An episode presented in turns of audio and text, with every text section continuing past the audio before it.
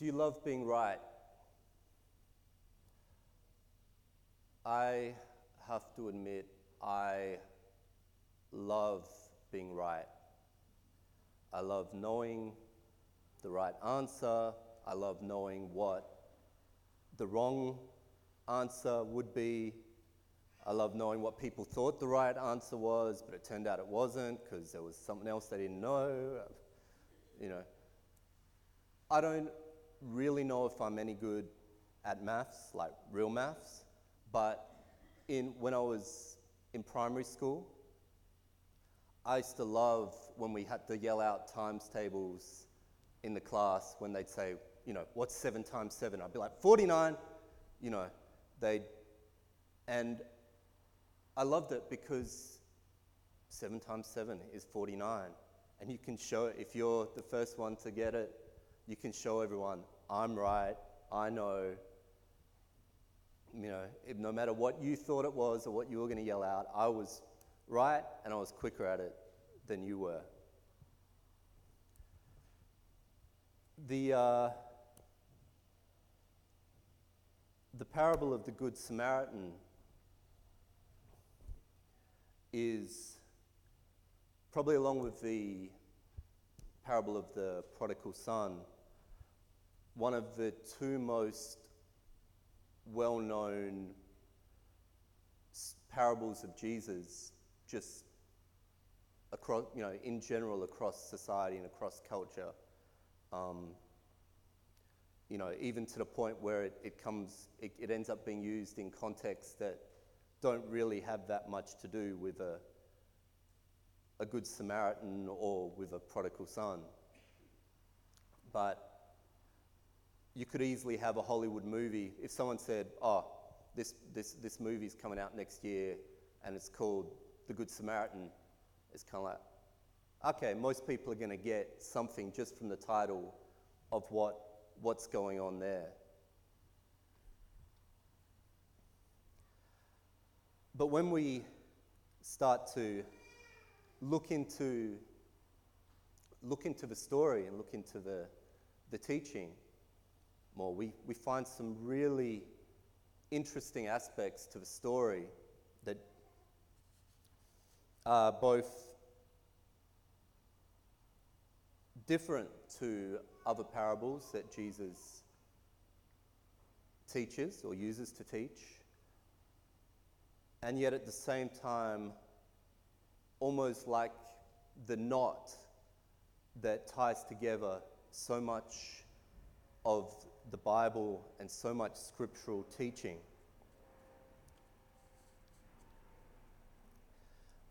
And really, the way that the teaching occurs is via a series of questions and if I can, uh, if I can summarize it this way, in a way this morning, it would be via one overarching question with three, quest- three sub questions following from it. And the overarching question might be a little bit confusing at first, but hopefully if, uh, if I make any sense, you'll, you'll understand it by the end. But the question that the parable of the Good Samaritan is asking us is Will you be a neighbor on the way of blood? Will you be a neighbor on the way of blood? And the th- three questions that unfold out of that are firstly, where is my heart? Secondly, where is my neighbor? And thirdly, where is my God?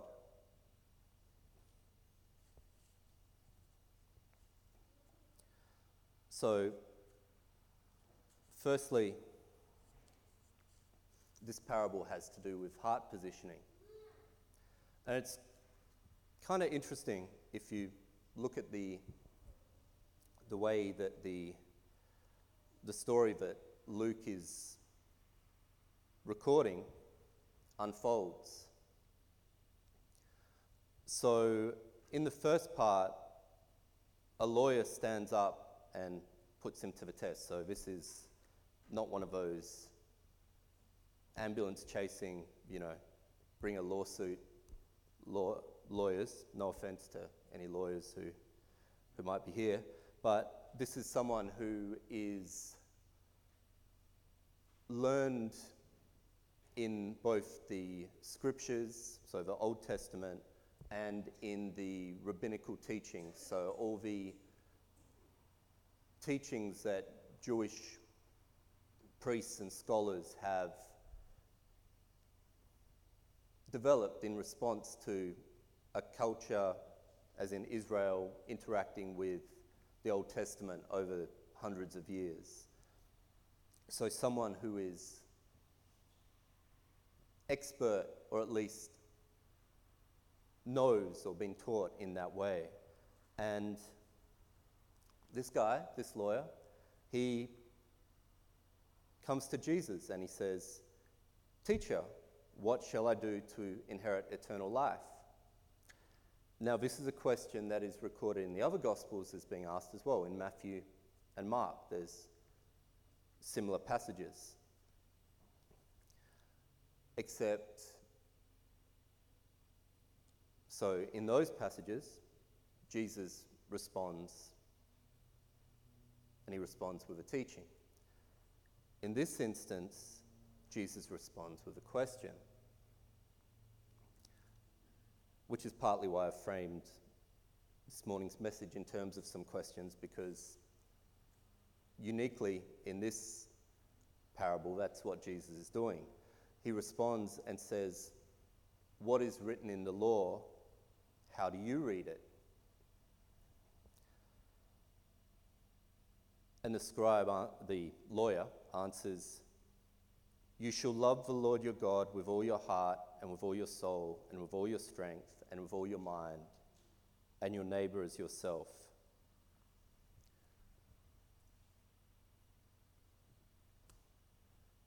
Perfect. That lawyer just nailed the answer that Jesus gave in Matthew and in Mark. Now, why did he do that? The most straightforward answer is just like if you're anyone's teaching a class, teaching, you know, you're trying to teach a kid to tie their shoelaces. You don't just do it once and that's that. Oh, well, there, I've shown you, get on with it. You have to do it over and over and over again. Jesus is walking around, literally, walking around Israel, going from village to village, place to place, and teaching. So he is reiterating over and over again these lessons. Of course, the scriptures don't go, well, he said it here, and then we said it the next day, or he said it a week later, and therefore we uh, will record it again.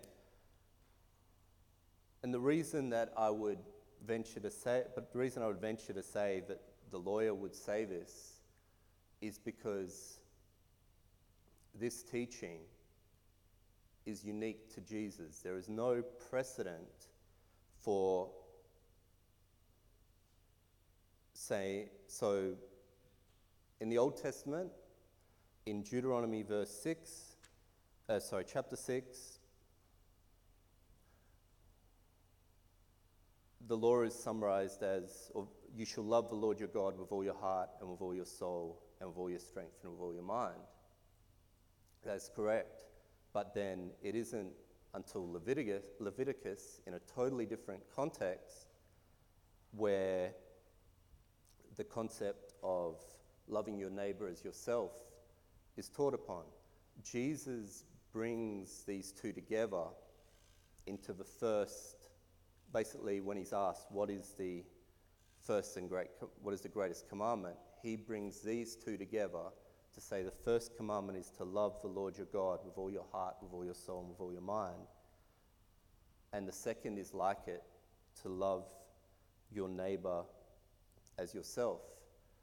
And then from there, he goes on in the recording in Matthew of Jesus' answer to say, On these two commandments depend all the law and the prophets. This isn't something that the scribes of the Old Testament had come up with. This is something that was, uni- was in a sense new in that Jesus had summarized completely the entire Old Testament and its teaching and its purpose.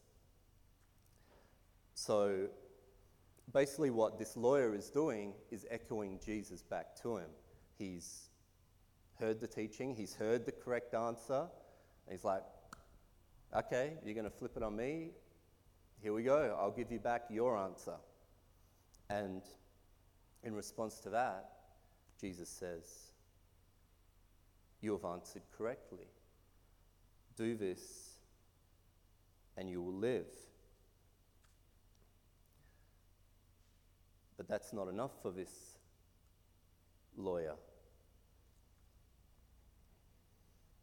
And the text, Luke says that he, said, he asks another question, and in asking it, he's desiring to justify himself. Basically, desiring to prove his own correctness, his own rightness. He asks him, Who is my neighbor? And at this point,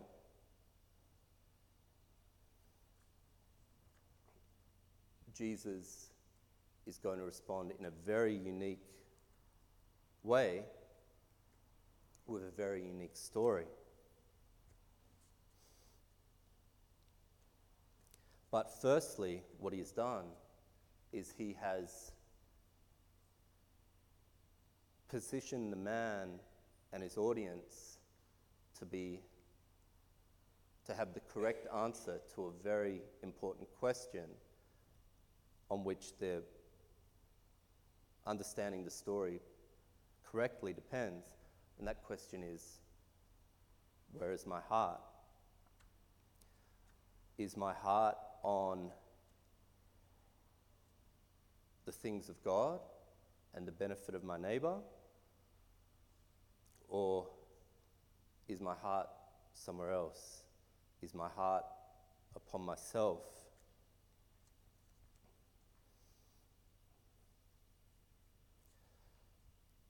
So,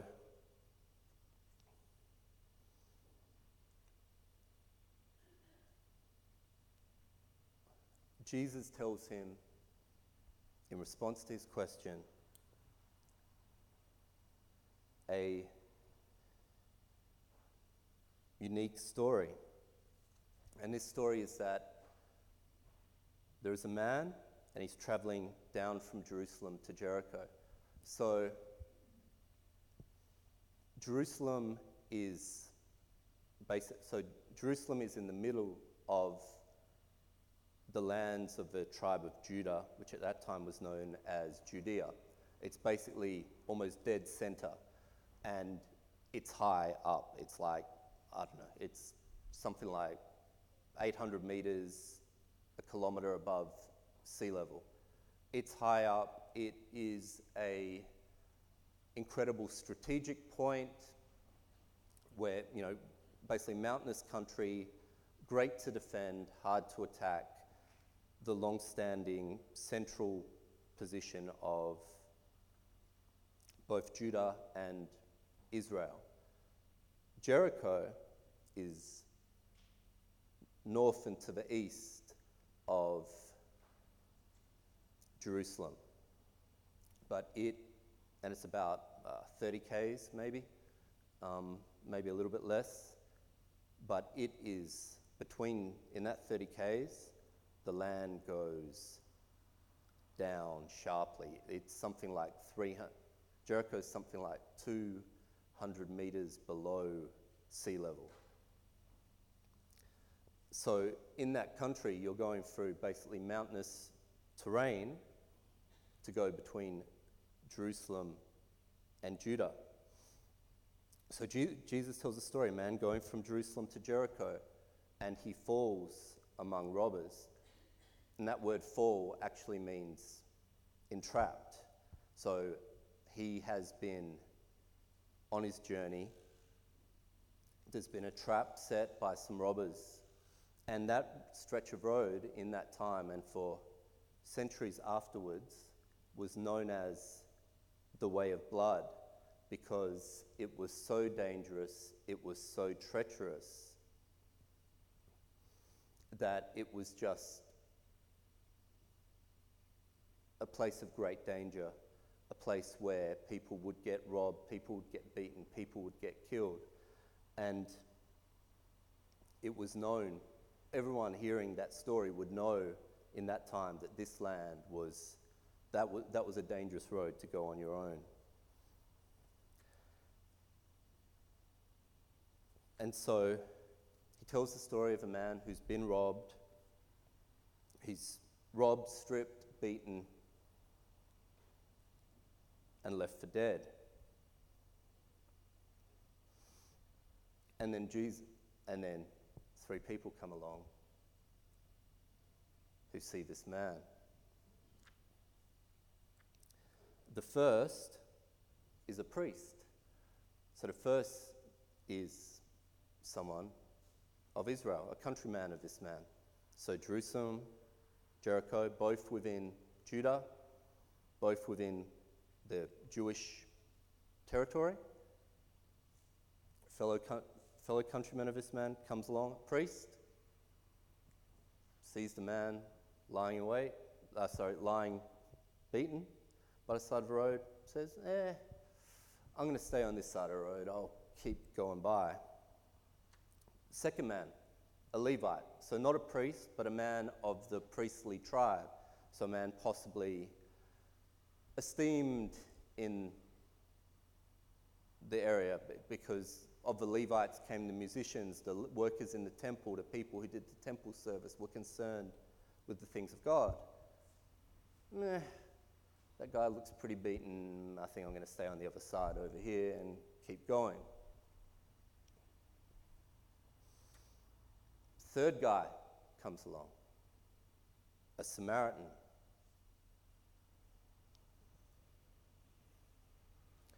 So, we have two, we have a Levite and a priest. We have countrymen of the people of the man who's fallen. And we have men, and we have people who are uh, supposedly their life, their day to day, their being is concerned with the teaching of God, with the service of God. They see a fellow countryman, a fellow servant of God, whatever tribe he may be, part of the people of Israel, and they pass on by. Martin Luther King, the 1960s, the great civil rights leader, he, he traveled that, that road. He, he went there and he saw that land in, in Israel. And the day before he died, he preached a sermon. And in it, he said, In this land, you can see. You can see how dangerous it is. You can see how treacherous the road is. You can see how easy it would be for that to be possibly a trap for is, is he really beaten? Is, you know, is, is this something that's trying to cause me to be in either even that man's position or that man's going to jump up and it turns out he isn't. It's, it's all a ruse and I'm, I'm going to be the one attacked and robbed. You know, he, he said you see the, that that is a, fear, a fearful place to travel. And really, perhaps that is the most accurate way to describe what these men were having was that they had fear, and their fear was greater than whatever obligation or sense they might have had from their, their teaching and their, their culture and their obligation to God to do right. But next, we have a Samaritan. And he doesn't respond in fear.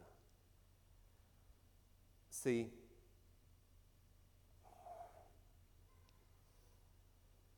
a bit like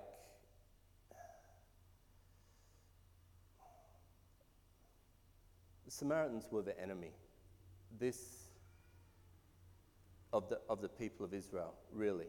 They, they weren't a war enemy, but this would be like telling a story about South and North Korea and a South Korean being on the side of the road and two other South Koreans walk by and then a, somehow a North Korean comes by and helps this person who they've been taught is their complete enemy. Right? At, at this point in their history of Israel and Samaria, it's something like about 800 years, really, of being this, essentially the same people ethnically, but religiously and culturally being completely opposed to each other. And, you know, within the, so 200 years prior, the Israelites and the Samaritans or show, had gone before another king, a king from one of Alexander the Great's sons, and said, We have a dispute. We, the, the Israelites or the Jews, say, Jerusalem, the holy mountain here, this is where we should worship. The Samaritans say, This mountain over here, Mount Gerizim, is where we should worship. And we want you, a king from Macedonia, basically, to judge between us. And he judged for the, uh, for the Jews. So they'd had kind of a cultural wound within those centuries. And then within the prior 30 years, the historian Josephus records that in about 9 AD, Samaritans had, at the time of Passover, so at the holiest time of the, the Jewish worship calendar, had snuck into Jerusalem at night under the cover of dark and then snuck into the temple and defiled the temple with human bones. So, this was both a historic conflict, but also something that was real and visceral to the people of Jerusalem and of Samaria in that time. And yet, it is the Samaritan who has compassion. It's the Samaritan who goes and helps this man. This man who is his enemy, he's the one who goes and looks after him and tends to him. And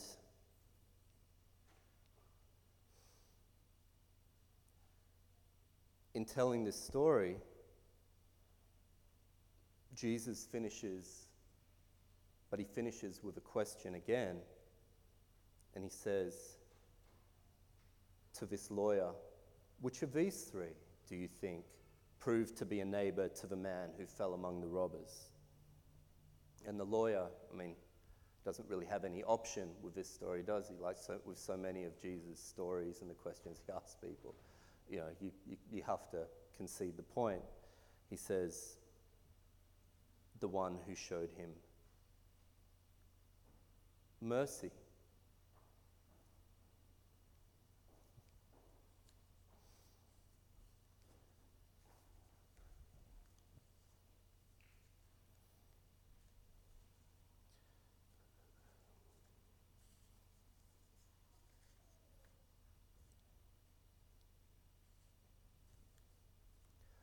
So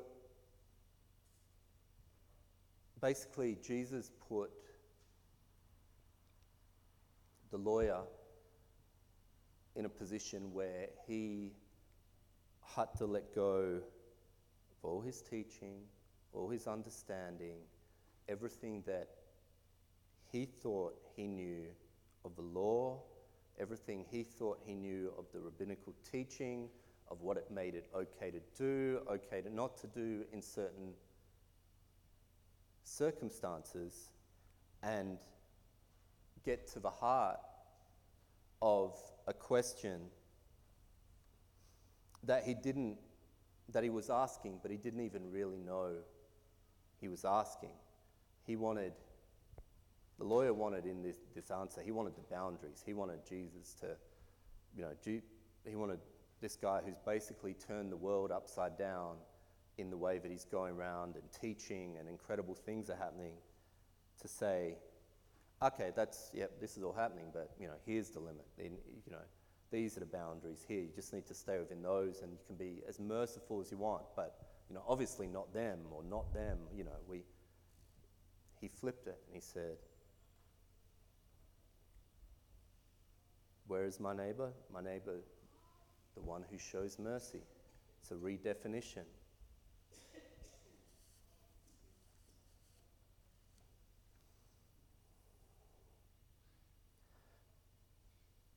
And in doing that,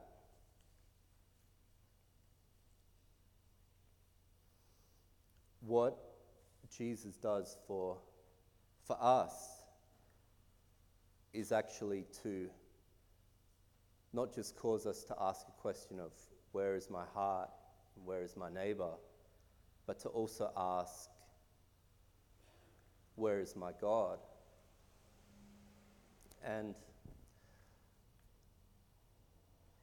again, sort of uniquely in this parable, who in this is God? When we look at the parable of the prodigal son, it's pretty clear that the father in that story is at least a allegory for God the Father in his love, his willingness to move towards us before we are even aware of who God is or of our need for our Father when we're just in our own human hunger and desperation. God's already there moving in a fatherly way, in a way that we weren't even aware we were asking for. Yet, in other parables where the bride, where the bridesmaids are waiting for the, the bridegroom to come. You know, there's a pretty clear parallel with the bridegroom and with Jesus coming, and for them to be watchful. But here, in this parable, in this story, where's God?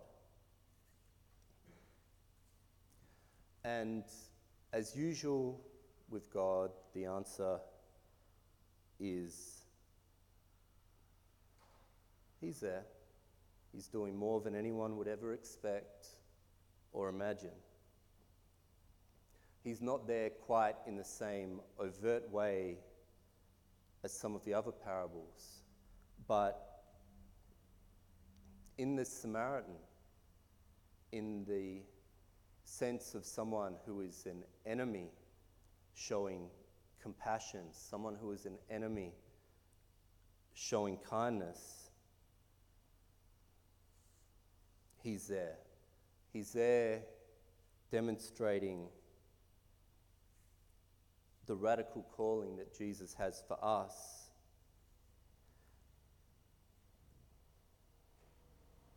And the radical calling that Jesus already already lives out. So,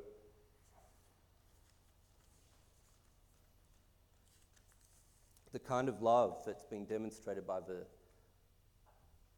Samaritan in this parable is the kind of love that Jesus speaks about in Matthew when he tells,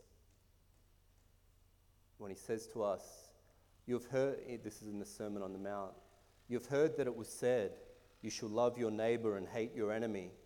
But I say to you, love your enemies and pray for those who persecute you, so that you may be sons of your Father who is in heaven. For he makes his sun rise on the evil and on the good, and sends rain on the just and on the unjust.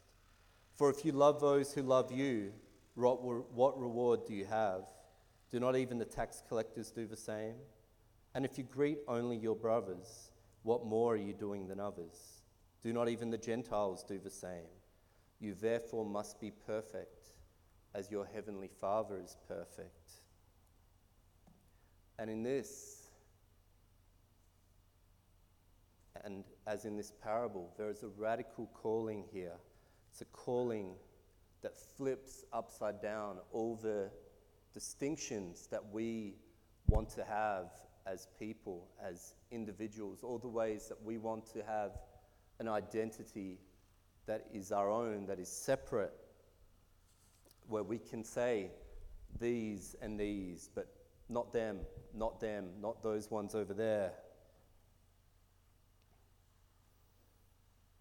And beyond that, in showing in that teaching, Jesus is also getting to the heart of the gospel. He's getting to the place where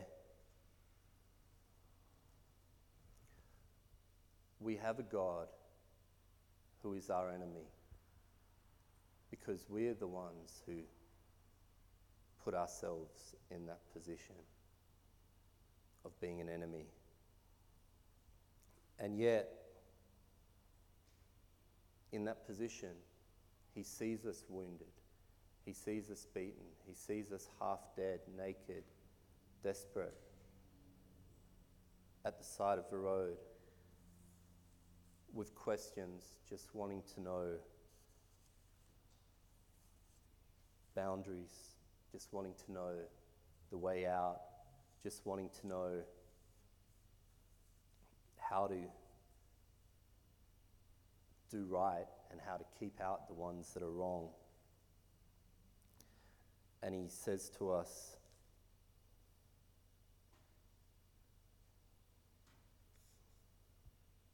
This is the way. Be a neighbor on the way of blood. It's interesting that in the early church, Christians didn't really call themselves Christians. They s- described what they were doing as following the way, which was probably a reference to Jesus describing himself as the way, the truth, and the life, and no one coming to the Father except through him. And it's interesting that at the same time, coming to the Father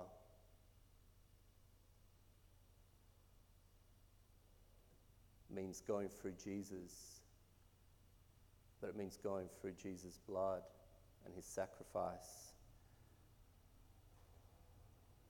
It means that, as the Apostle Paul wrote in Ephesians 2, in Jesus Christ, we who were formerly far off have been brought near by the blood of Jesus. So, what this parable is really doing is it's summarizing both the entire teaching of the Old Testament and it's also summarizing the entire purpose through which Jesus came and the nature of love that's been poured out for us.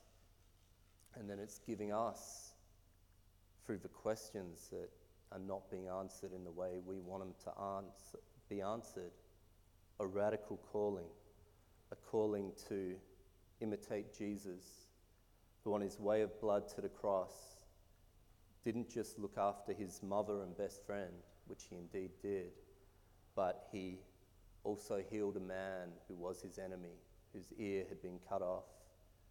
And then, among his last words, he said, Father, forgive them, for they know not what they do.